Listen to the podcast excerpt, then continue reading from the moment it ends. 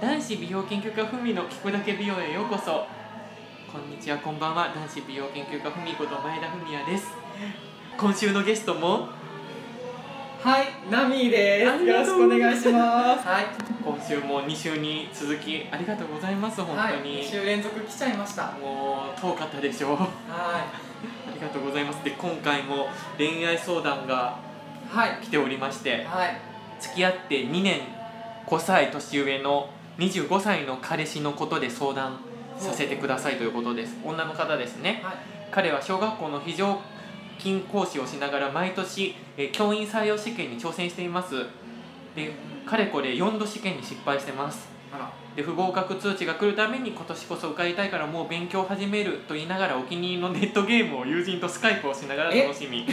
勉強などしている気配は全くありません。しかもネットゲーム毎月23万円をつぎ込みデートの時もお金がない家に来てくれるなどと多々言われます。彼は理由があり彼の実家の近くの祖母の家に住んでいますあまりに彼が私のことを呼ぶので私もあまりに行きたくないと思っていたところ彼の祖母も私が家に来るたびに、機嫌を悪くします。彼の趣味のことだしあんまり言いたくもないのですがもう少し今本当にやるべきことを見極めてほしいです。もう少し私のことを考えていろいろ行動してほしいと思います。でも私は口下手でうまく言い出すことができない。いつも言いたいことを半分しか言えず彼がゲームの世界に戻ってしまいます。どのように何と彼に伝えれば私の気持ちは分かってくれるでしょうか。まとまりのない文章で申し訳ないです。本当に悩んでますと。いうことです。